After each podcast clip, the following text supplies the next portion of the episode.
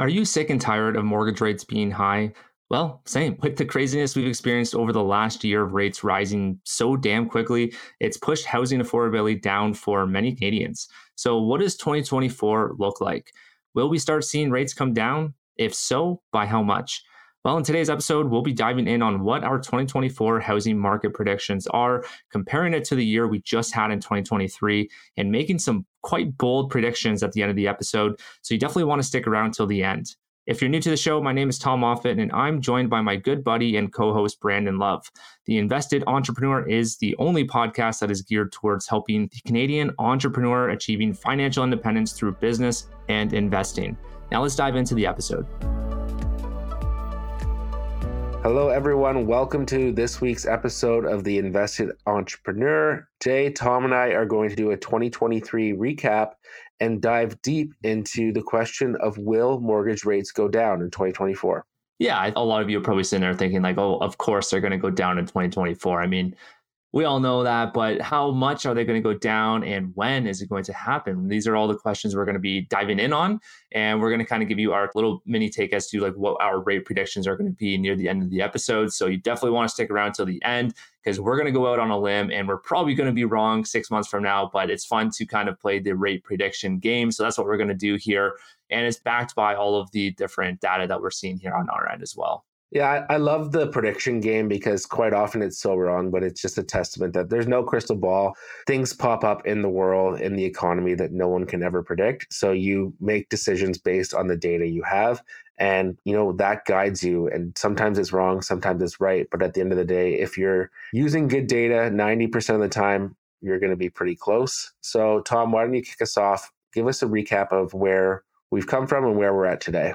Yeah. So if we compare back to, let's call it COVID times, like 2020 to 2022, ultra low historical low rates. And of course, everyone was loving it. You know, even just to qualify on a mortgage was much easier than it is today. And that's one of the biggest pain points we're seeing on our side as mortgage brokers is we see really hard time for people to qualify on the mortgage that they need because of the stress test. So that's number one is qualifying. Number two is there's some pros in this too like the market itself it's buyer's market especially where we are in ontario it's a buyer's market for sure. There's other cities and provinces that are more of a seller's market but as of right now like as a whole it's mostly a buyer's market. So we are going to see a bit of a pivot to more of a balanced market in 2024 is what we're predicting. And that comes tied to those rate drops that we're going to see. And you know our mortgage payments have gone up roughly 30% since covid times. So that's quite a bit. And we see it coming like with the renewals coming up which we'll talk about in a bit here. But before we go into like the nuances of rates and what we think is going to happen why don't we define first of all, fixed versus variable, because it's really important for our listeners to understand that they're hinge on two different things. Like the variable, that hinges on the Bank of Canada. A lot of people think fixed rates are tied to the Bank of Canada as well. In some regard, it is, but it's not a direct correlation. So, to give you an example, if the Bank of Canada comes out and they announce, hey, we're dropping rates by 0.25%, that doesn't mean that fixed rates are dropping by 0.25%. That's directly tied to the variable rate because it's hinged on the overnight lending rate, prime rate, so, what is prime rate? Well, that's what's set by the Bank of Canada. And then the lenders, the banks, will give you either a discount or a surplus on the prime rate. 99% of the time, it's going to be a discount on the prime rate. So, if they're giving you a discount of 1% and the prime rate is 7%, well, then you're going to have a 6% interest rate. So that's what that means. And that's the variable side of things. But Brandon, why don't you talk more about the fixed rate side of things and if you have anything that you want to add to the variable as well? Yeah, so fixed rate pricing is based off of the bond market. So you can track this yourself from home by just tracking the bond market and seeing where things are going there. So that dictates the prices, and then the lenders price off of that bond market. So they have a bit of a spread to cover their earnings and operation costs that way. And lately, we've seen the fixed prices coming down. So we've already seen 0.6 reductions. And almost every day now, we're getting an email saying, hey, rates are coming down from a lender, updated rate sheet here. So it is one of those scenarios where things are rapidly declining and you can grab some very nicely priced fixed rates right now. Yeah. Like during the pandemic time, they were pretty close. Like you would see like 1.5% on the variable side and a fix was closer to 2%. right now you would pay a premium to take a variable, but the lenders are not stupid. They also feel like rate cuts are coming. So they're pricing in and try to capture as much fixed business as possible because that secures that book of business for them. Yeah, and they also love the penalties on the fixed rates too, which is a whole other conversation. But to sum that whole topic up is you can think of fixed rates as a bit more i don't want to say volatile but a bit more sporadic with the increases and decreases. And they kind of happen behind the scenes like the news they don't cover the fixed rates because everyone just generalizes rates and bank of canada as like one thing. But it's kind of cool to see it on our end how we've seen all these decreases in the past month or so and nobody's talking about it. And the people that do know about it are the ones that are taking advantage of it because they're saving money they're qualifying more on a mortgage because they're being proactive with it, or their mortgage professional is being proactive with it and presenting their opportunities with updated pre approvals. So that really sums up fixed versus variable. So now let's dive into some recent news that we had happen not too long ago was the Fed announcement. So this is kind of like the Bank of Canada, but in the States. And essentially, Jerome Powell, he came out and he mentioned, hey, you know what? Our rate increases are done. We're done increasing rates we are going to most likely cut rates three times next year. Like you don't hear that typically from the Fed or Bank of Canada saying something bold like that, but he went out and he said that, which caused the bond market to go crazy here in Canada, which then led to those fixed rates. So when I mentioned that they're not tied together, they are in some respects, but it's just it's really cool to see that. So with that being said, the Bank of Canada typically follows what the Fed does as well. So we can likely see the same thing happen on our side. So then the question becomes how much are they going to cut each time they go to cut? So let's just use a hypothetical and say that they're going to cut three times. This is the Bank of Canada. So if you just use 0.25, usually when it comes to cutting rates or increasing, it's a minimum of 0.25%.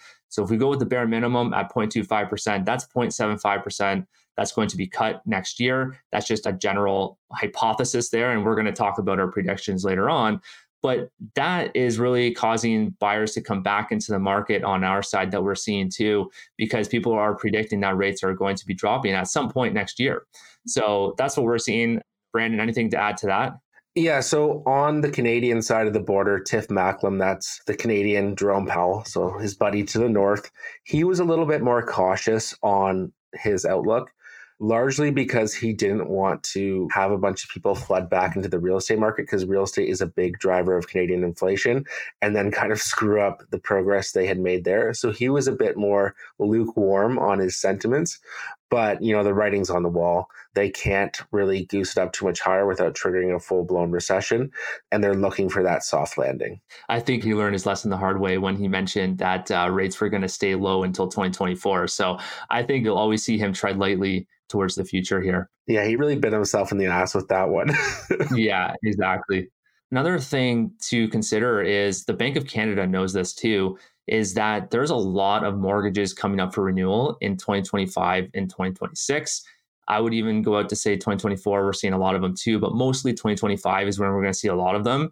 So, in preparation for that, the Bank of Canada, the government, they don't want to see people default on their mortgage. They don't want to see any repercussions because if you're looking at all these people that are coming up for renewal, the majority of them have locked into a mortgage back in 2020, 2021, which we had the historical low rates there. So they're going to have a huge payment shock coming out to renewal in 2025 and 6.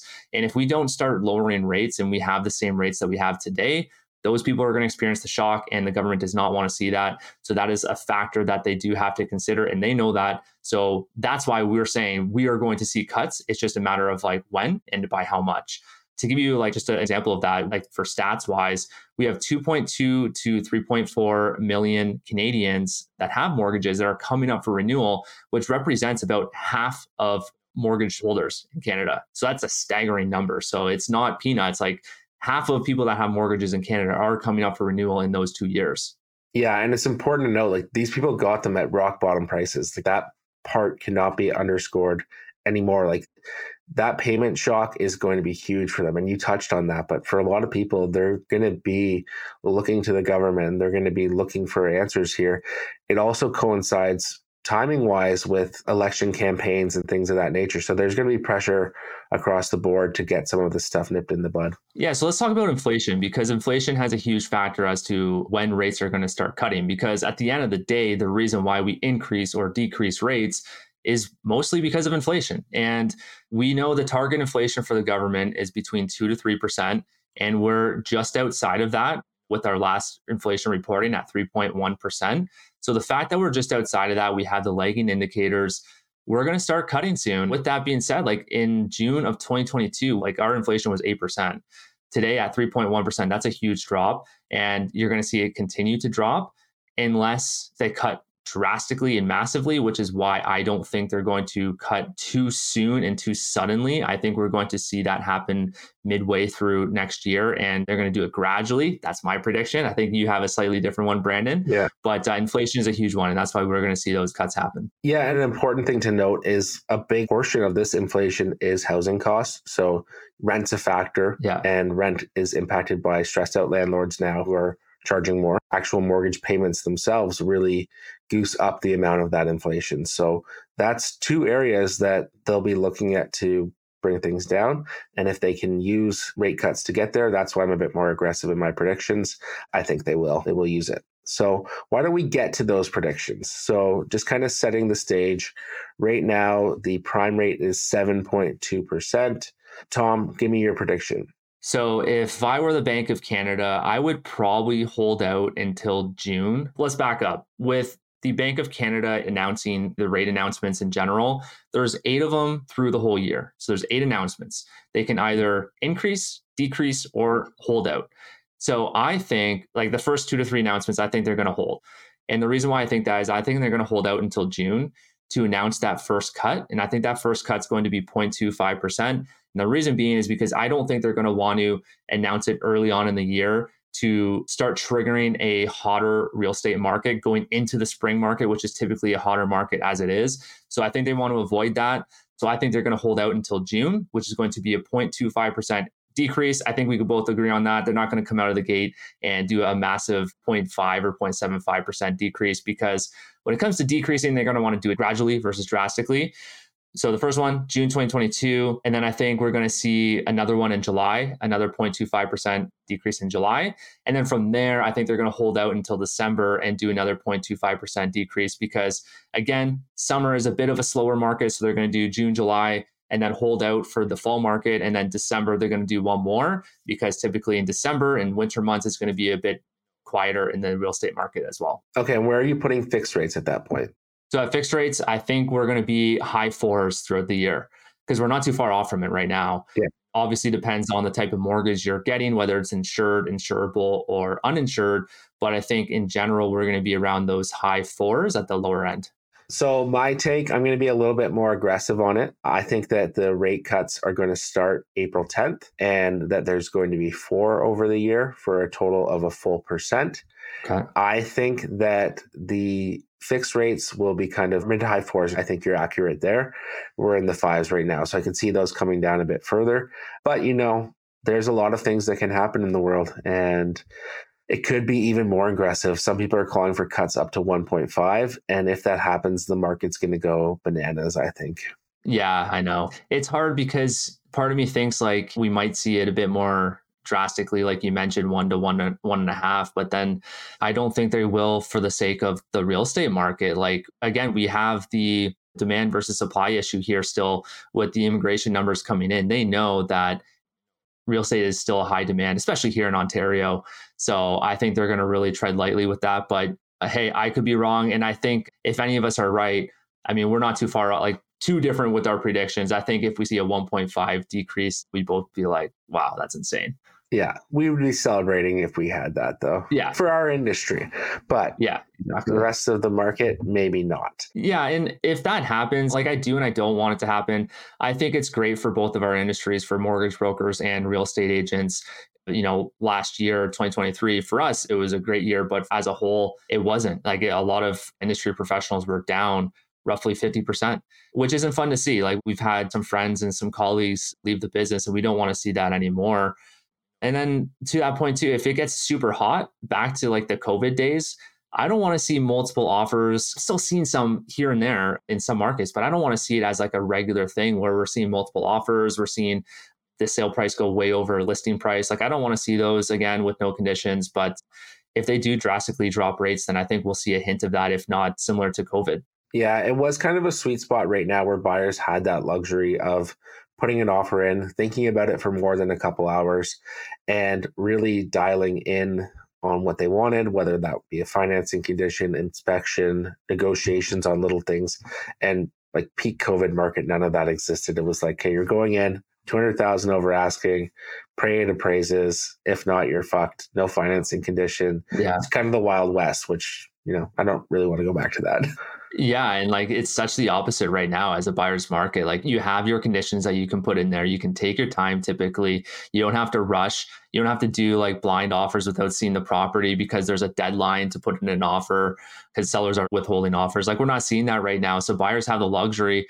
And if you're really looking at it timing wise, like I never tried to time the market because it's really about time in the market with real estate versus trying to time the market. But if I were to ever try to time the market, I would be in there right now scooping up properties because I think uh, we're at the bottom of prices right now. And uh, I think it's a really cool opportunity for a lot of people that do want to get in the market, whether you're a first time home buyer or someone that wants to move up in the property ladder or you want to invest in properties. I think right now is an awesome time. I say that lightly. I try not to be like the typical salesy person saying, hey, you got to buy now. I truly do believe that. Yeah, and you're putting your money where your mouth is. Like you've just purchased a property recently. Yeah. So it's not like you're not buying in your own belief. Exactly. I bought one last year. Yeah.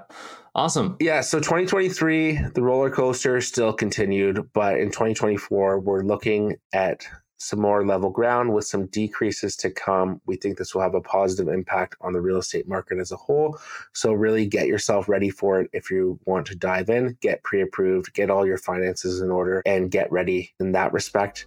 And yeah, let's look forward to what's to come. See you guys on the next episode.